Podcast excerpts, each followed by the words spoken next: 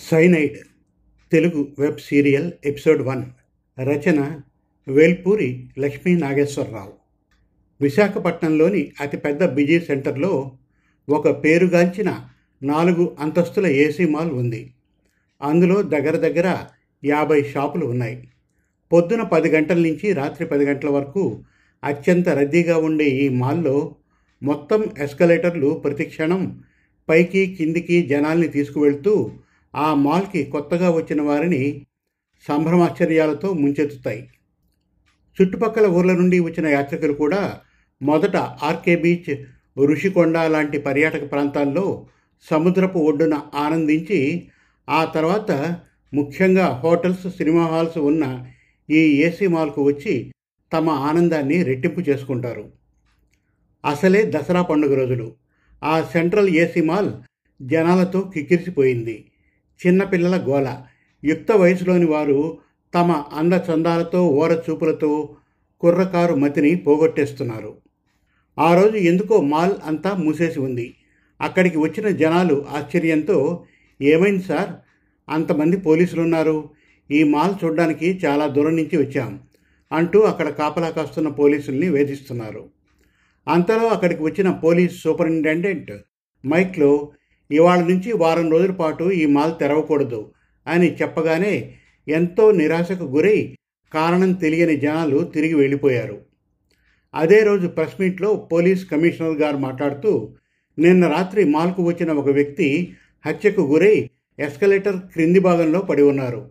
ఆయన పేరు శేఖర్ అని ఒక కేంద్ర ప్రభుత్వ ఉద్యోగి అని ఆయన ఐడి కార్డు ద్వారా తెలుసుకున్నాం.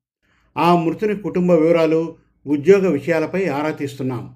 మాకు తెలిసిన వివరాలను బట్టి ఆయన ఢిల్లీలో డిఆర్డిఓ ఆఫీస్లోని అత్యంత సీనియర్ గెజిటెడ్ ఆఫీసర్ అని చాలా మంచివాడు అని తన సొంత ఊరు విశాఖపట్నం అని నెల రోజుల పాటు కుటుంబంతో పాటు వచ్చాడని తెలిసింది. ఇంతకు మించి వివరాలు మాకు పోస్ట్ మార్టం రిపోర్ట్ వచ్చాకే తెలుస్తాయి. అసలు హంతకుడి జాడ లేక అన్ని విధాలా మేము ప్రయత్నిస్తున్నాం. థ్యాంక్ యూ అంటూ ముగించారు. పత్రికా విలేకరులు ఇంకా చాలా ప్రశ్నలతో వెంబడిస్తున్న పోలీస్ కమిషనర్ గారు హడావిడిగా వెళ్ళిపోయారు. ఆ తర్వాత శేఖర్ భార్య రేణుక టీవీలో న్యూస్ పేపర్లలో తన భర్త హత్య గావించబడడం అన్న వార్తలు వినడం చూడడం పోలీస్ డిపార్ట్మెంట్ వాళ్ళు ఎన్నో ప్రశ్నలు వేయడంతో నిజంగా పచ్చి బాలింత అయిన రేణుక ఎంతో మనోవ్యధతో కుప్పకూలిపోయింది. ఆ తర్వాత పోస్ట్మార్టం అయిన శేఖర్ బాడీని నిశితంగా పరిశీలించిన డాక్టర్ రిపోర్ట్ చేస్తూ సార్ ఇది ఖచ్చితంగా హత్య. ఏమాత్రం ఆత్మహత్యా ప్రయత్నాలు జరగలేదు. గొంతు దగ్గర కొంచెం కమిలినట్లు ఉంది తప్ప శరీరం మీద ఎలాంటి గాయాలు లేవు. కాకపోతే శేఖర్ చనిపోయిన తర్వాత ఆ బాడీని కొంచెం దూరం ఎస్కలేటర్ పక్క నుంచి డ్రాగ్ చేసిన గుర్తులు ఉన్నాయి. శేఖర్ చనిపోయింది అత్యంత వేగంగా పనిచేసే సైనైడ్ క్యాప్సిల్ వల్ల అని నిర్ధారిస్తున్నాను. ఆ తరహా క్యాప్సిల్స్ ఎక్కువగా తీవ్రవాదులు అత్యంత గోప్యంగా సంచరించే విదేశీ గూఢచారులు వాడుతూ ఉంటారు. వారి మెడలో ఒక లాకెట్ బిగించి ఉంటుంది. పైకి చూడడానికి ఒక తాయెత్తులా ఉంటుంది.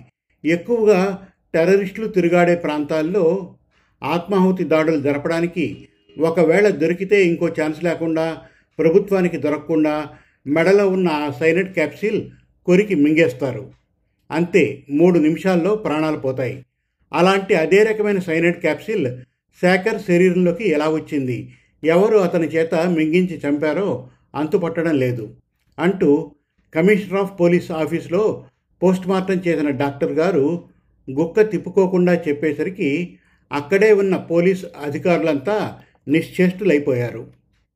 ఆ రోజు పోలీసు నేర విభాగం వారు అంతా సీసీ కెమెరా ఫుటేజీని ఫ్రేమ్ టు ఫ్రేమ్ పరిశీలించాక ఒక బక్క చిక్కిన పొడుగాటి జుట్టు ఉన్న వ్యక్తి కనీసం ఆరడుగుల పొడవుతో నిండుగా గడ్డంతో కొంచెం కుంటుకుంటూ నడుస్తున్న ఫోటోలు మసక మసగ్గా కనిపించాయి. తెలివైన హంతకుడు తన ముఖం కనబడనీయకుండా ఒక గళ్ళ రుమాలు కళ్ళ వరకు కప్పుకొని జాగ్రత్త పడ్డాడు. శేఖర్ బాడీని ఎస్కలేటర్ వరకు లాగుతున్న దృశ్యం కనపడి ఒక క్లూ దొరకడంతో కాస్తంత సంతృప్తితో ఆ కోణంలో పరిశీలించసాగారు.